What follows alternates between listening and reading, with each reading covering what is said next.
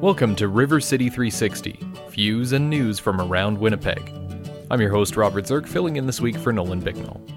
RC360 is a news show every Sunday morning at 8:30 right here on CJNU. A project of the Winnipeg Foundation, we provide views and news from around Winnipeg every single week. Sharing stories that matter to our community is our promise to you, our listeners. We're able to bring you this weekly show thanks to our partners at Community News Commons and CJNU 93.7 FM. So thanks for listening.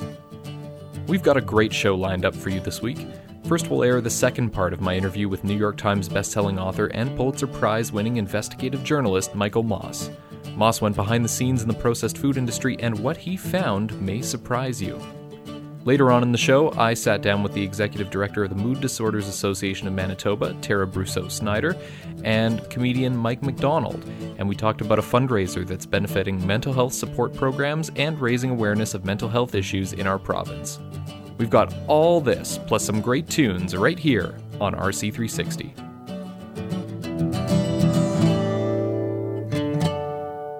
Last month was Nutrition Month here at River City 360, and I was fortunate to have the chance to speak with Michael Moss a few weeks ago. He's a New York Times bestselling author and Pulitzer Prize winning investigative journalist. He's also the author of Salt, Sugar, Fat How the Food Giants Hooked Us. Last week on River City 360, we talked about how food labels attempt to get consumers to make impulsive decisions and why the science behind processed food puts taste before health. This week, we go even further into the science behind processed foods and find out what you can do as a consumer the next time you head to the supermarket. So here it is, part two of my interview with Michael Moss. Tell you, though, the problem isn't that the industry has created bliss points for things like soda and cookies and ice cream. It's that they have marched around the grocery store adding sugar to products that didn't used to be sweet before. So bread now has added sugar. Some yogurts, I think, can still have as much sugar as a serving as ice cream, although companies are cutting back now. And one of my shockers in my own shopping in the store is the pasta sauce aisle where some brands can have the equivalent of sweetness in a couple of Oreo cookies in a, in a tiny half cup serving. And what this does, what this has done, is created this expectation in us that everything should be sweet. This is especially hard for kids who are hardwired from birth for the sweet taste. And the problem is you're going to have an even harder time getting them to eat vegetables, which everybody now knows we all should be eating more for better health. You yourself had the opportunity to try some of these processed foods without the salt, sugar, or fat. Tell us a bit about that experience. What was that like? Yes, so I went to the largest food companies and said to them, look, guys, one thing that everybody's asking you to cut back on is salt because of the connection to high blood pressure and heart disease. Why can't you do it? And several of them gladly invited me in to show me why. And one of my favorite uh, trips was out to Kellogg in Battle Creek, Michigan, where I went into the research and development lab. And they made for me special versions of some of their biggest products without any salt at all. And I have to say, it was one of the most awful dining experiences I ever had we started with the Cheez Its, which normally I could eat all day long, and the Cheez Its made without salt for me, we couldn't even swallow them. They stuck to the roof of our mouth because salt adds texture and solubility. We moved on to the frozen waffles, put them in the toaster, and they came out tasting, looking, and tasting like straw. And the clincher were the cornflakes, put them in the bowl, before I could even take a bite, the chief spokesman for the company swallows and gets this look of horror on her face, and she blurts out the word metal. I taste metal, M E T A L. And the chief technical officer is there with us, and he laughs a little bit and he says, "Look, you know, not everybody will taste that, but one of the beautiful things about salt for us is that it will mask these off notes that are inherent to some processed foods."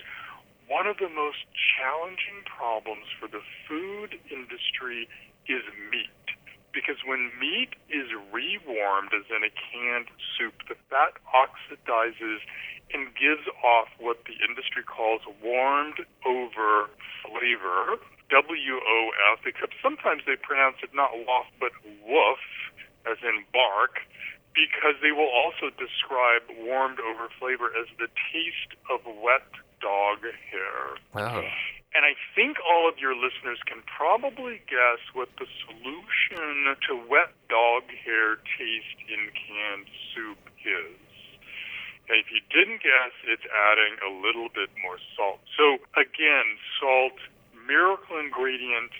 The companies are hooked on it in substantial ways.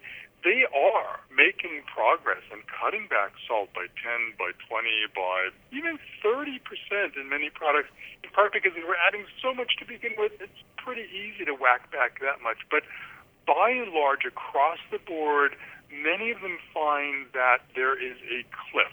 And if they cut back too much on salt, their products turn to straw, turn to rubber, turn to yuck, which is kind of an emperor has no clothes kind of moment for these companies. And onward with fat and sugar. We hope you're enjoying this interview with Michael Moss, author of Salt, Sugar, Fat. We'll have more with him coming up later in the program, but first, here's a song related to the theme of food it's Eileen Barton with her hit song from 1950, If I Knew You Were Comin', I'd Have Baked a Cake, right here on River City 360. Come in! Well, well, well, look who's here! I haven't seen you in many a year. I, I knew you were coming, I'd have baked a cake, baked a cake, baked a cake. If I knew you were coming, I'd have baked a cake. How'd you do, how'd you do, how'd you do? Had you dropped me a letter, I'd have hired a band, grandest band in the land. Had you dropped me a letter, I'd have hired a band and spread the welcome mat for you. Oh, I don't know where you came from, cause I don't know where you've been. Really doesn't matter. Grab a chair and fill your platter and dig, dig, dig right in. If I knew you were coming, I'd have baked a cake, hired a band. Goodness sake, if I knew you were coming, I'd have baked a cake. How'd you do? How'd you do? How'd you do?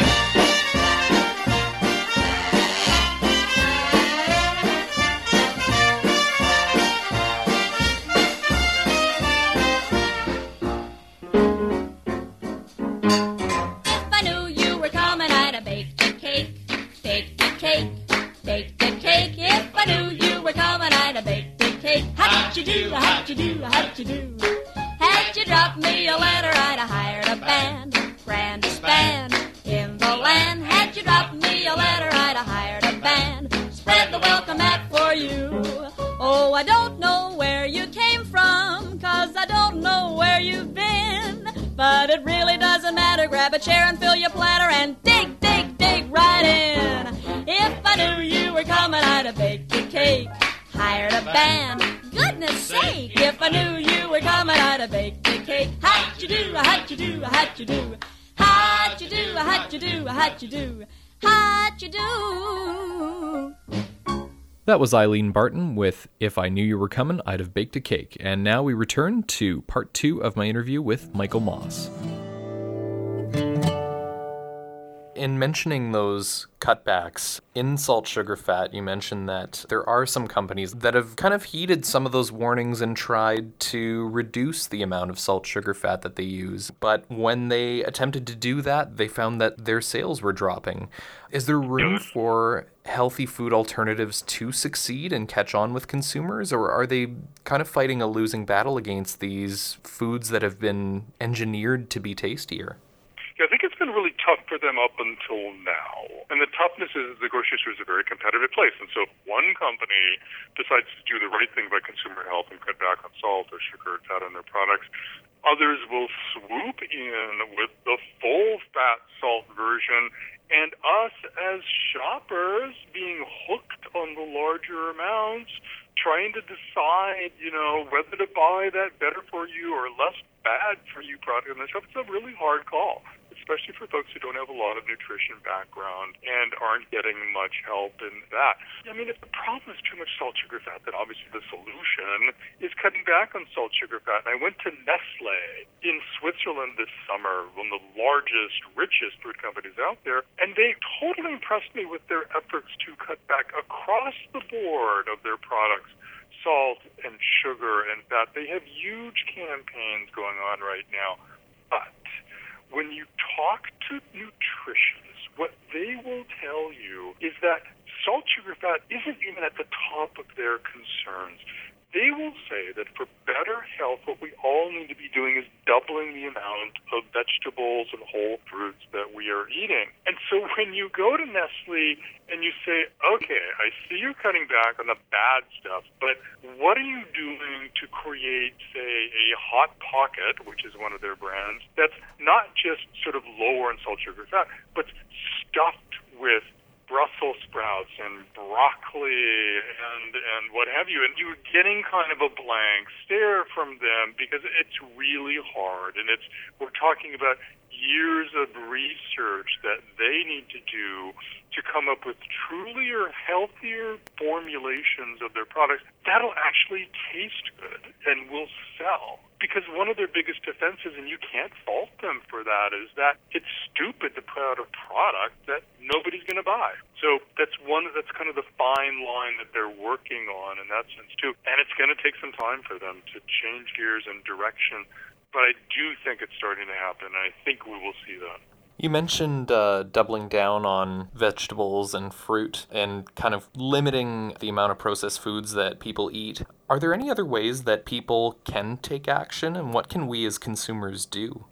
Yeah, I mean, this, you know, there's a series of things you can do as a shopper. For instance, one, make a shopping list and do everything you can to stick with it spend more time on the outer edges of the supermarket. That's where the produce is and the less processed meats if you eat meat, be really careful in the center of the store and the ends of the aisle called the end caps. That's where food manufacturers will rent space to promote almost invariably kind of the less healthy for you products. And the checkout register, of course, is now loaded with bad for you stuff because you're standing in line and just totally exposed to sort of the impulse buy thing.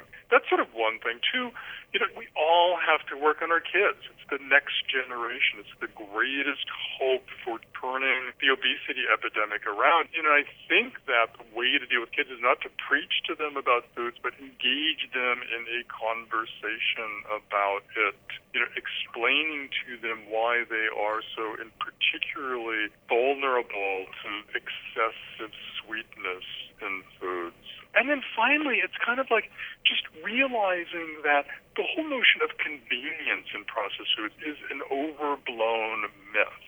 It doesn't take that much more effort to cook a meal yourself than it does to take out prepared foods and serve those. And it's more the problem I find is that it's a challenge of just kind of redeveloping better habits. And if you can do that, if you can start by cooking just simple meals yourself, it makes you, I find it's made me much more mindful about food, which is one of the big keys here. Paying attention to what we eat and also kind of falling in love with food again, like we used to be. And it's, it's actually pretty amazing. Walking through the produce aisle, it's, it's just a marvel you know, at the stuff that's there, kind of the real food that you can actually find in the supermarket. Salt, Sugar, Fat is your latest book, and you came to speak in Winnipeg last year, which I know a lot of people thought very fondly of your talk. Tell us about the latest book that you're writing right now. So, the next book is called Hooked Food and Free Will. I am, for whatever reason, stepping on this third rail of food and addiction spending time with scientists who are trying to figure out what is it about junk food that compels so many of us to overeat? Is it the formula that is truly addictive like drugs? Are there parallels with drugs? Or is something else going on there? And then of course because as you as, you, as your your listeners know I love crawling through the underbelly of the processed food industry. I'm going back inside these companies to sort of look at how they have been dealing with the very hot issue of food and addiction. And so far it's not a pretty picture is there a tentative release date set for that right now? You know, there, there, so tentatively it'll be next year sometime, and I would be thrilled to come back to Winnipeg and talk about it when I'm done. That's great. Uh, Michael, thank you so much for joining me today, and thank you for taking the time out to uh, to talk about this with us. My pleasure. Great talking to you. Michael Moss is the author of Salt, Sugar, Fat How the Food Giants Hooked Us. You can find out more about Salt, Sugar, Fat and be sure to check out his blog on the food industry.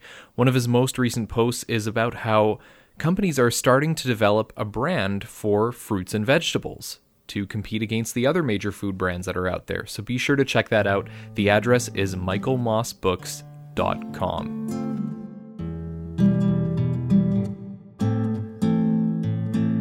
Starting this week, we're airing a new feature on River City 360 telling the stories of Winnipeggers who, through foresight, planning, and generosity, created a lasting legacy and helped to make our community a better place. Here's the first installment of that series right here on River City 360.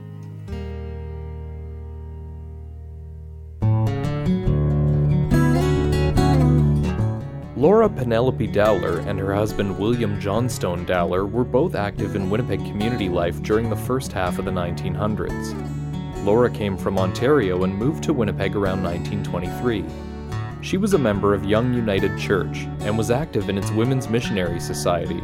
She was also part of the Ladies' Auxiliary of the Shriners Hospital. A lifelong Winnipegger, William entered the grain trade when he was just 16. After serving in World War I, he would go on to become president of the Winnipeg Grain Exchange from 1936 to 1937. He gave of his time and energy to numerous causes. He was vice chairman of the Board of Governors of the Shriners Hospital, a member of the Board of Trustees of Young United Church, a member of the Masons, and potentate of the Carton Temple. An athlete in his youth who held several Manitoba championships, he was also president of the YMCA and secretary of the Manitoba branch of the Canadian Amateur Athletic Association. William passed away in 1951, and Laura followed two years later. They had two children. Through her estate, Laura established the LP Dowler Fund, a community building fund that supports the full range of the Foundation's granting. Since the fund was started, it has granted an extraordinary sum, more than 10 times the original gift. Because this fund is permanently endowed at the Winnipeg Foundation, it will support our community for good, forever. When you give to the Winnipeg Foundation, you join Laura Penelope and William Johnstone Dowler and the thousands more who've had the foresight to give for good, forever.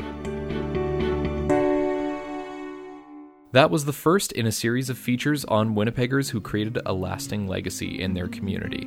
To learn more, contact the Winnipeg Foundation at 204 944 9474 or visit WPGFDN.org. Coming up, we'll find out how the Mood Disorders Association of Manitoba is helping raise awareness of mental health challenges in our province. Stay tuned, you're listening to River City 360.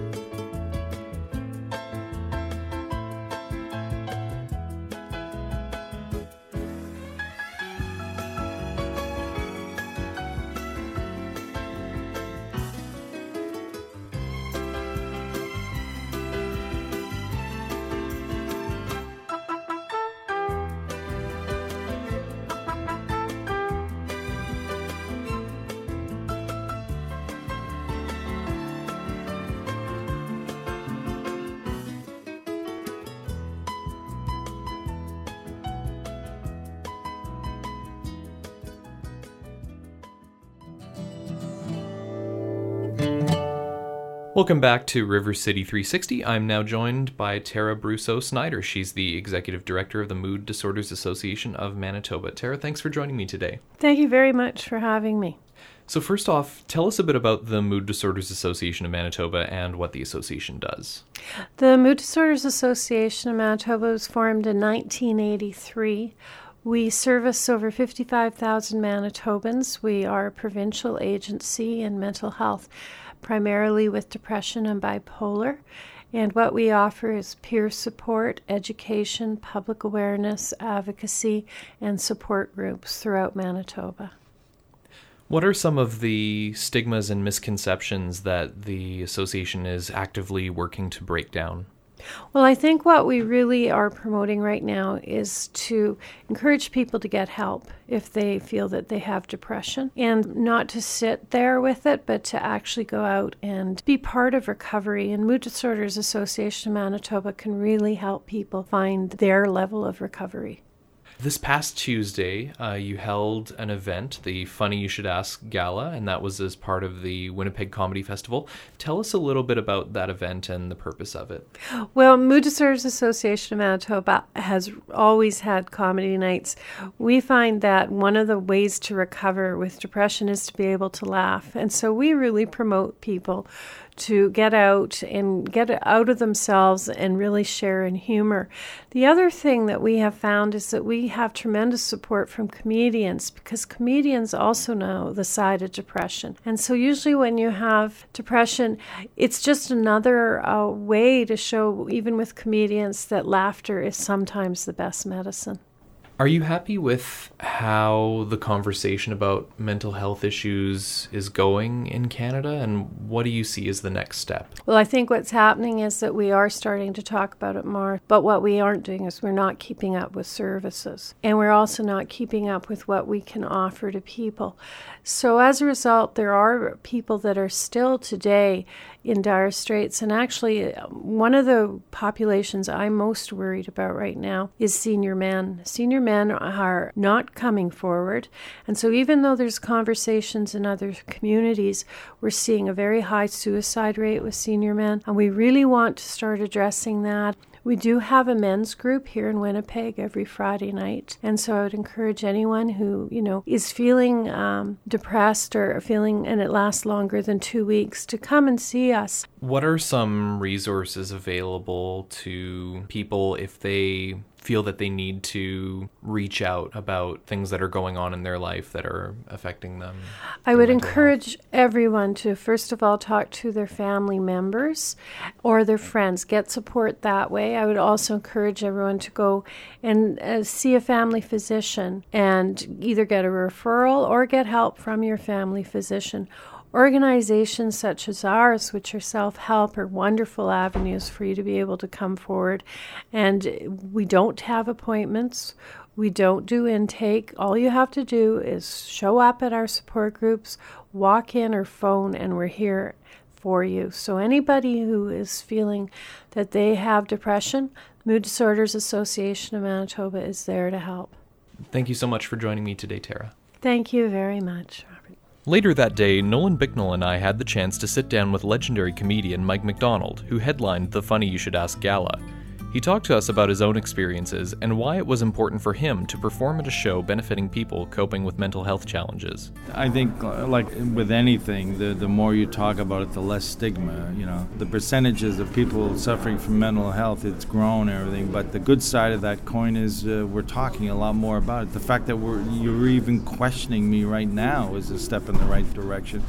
Whereas people before didn't want to talk about mental illness at all.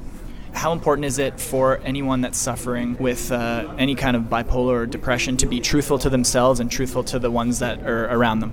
I think it's very important because I think in, in everything, if you're honest about who you are and your problems that you face, the, the more likely you are to get help for it. You know, and uh, to keep the open dialogue, like they're always saying, you know, talk about it, talk about it, tell your family. There's so many families where it's still hidden, the mental illness. You've been really open about your own challenges with mental health. How important was it for you to be open, and has it helped in a therapeutic sense? Well, yeah, it, it's it's helped in a therapeutic sense, but I, I remember at the beginning, before I went public, my agents and managers said, you know, don't say that you're bipolar because you're going to lose work. But then my attitude was, well, if people don't hire me because I'm bipolar, they're probably not the kind of people I want to work with in the first place. So I think it's a lot better. And also, it goes to the thing, you know, I've always felt that uh, you know it's better to play the cards that you've been dealt. And I think, especially in comedy, the the truth is always funnier than stuff we can make up. I love that line. You talk about fighting the stigma and sort of every generation it's getting a little bit maybe better. How do you think the conversation has been going so far, and what can our generation do to finally get over that hump? Well, it, it, it's like a relay race. You just pick up that baton and run run your part of the race. You know what I mean? Everybody continues, and if we keep running in, in the right direction, then it, then it's okay. Thanks very much, Mike, for speaking with us. If you'd like to learn more about the Mood Disorders Association of Manitoba, or if you're in need of support, call 204 786 0987 or visit mooddisordersmanitoba.ca. That's a wrap on another episode of River City 360. Don't forget if you missed part one of my interview with Michael Moss, you can check out the previous episode on our podcast. And if you'd like to hear the full interview, we'll have that online Monday afternoon. Just go to rivercity360.org to learn how to subscribe and get episodes on your computer, tablet, or smartphone. Thank you very much for listening to the program this week. If you'd like to hear more views and news from around Winnipeg, please visit rivercity360.org. That's rivercity360.org to listen to all of our past episodes, interviews, and features. You can also keep up with the latest from us on social media. Be sure to like our River City 360 page on Facebook and follow us on Twitter at River City 360. You can also join the conversation by using the hashtag RC360. And we'd like to know what you think about the program this week. Send us an email with your comments or story ideas. The email address is rivercity360 at wpgfdn.org. River City 360 is a project of the Winnipeg Foundation in partnership with Community News Commons and CJNU 93.7 FM. Thanks again for listening. We'll see you next week right here on River City 360.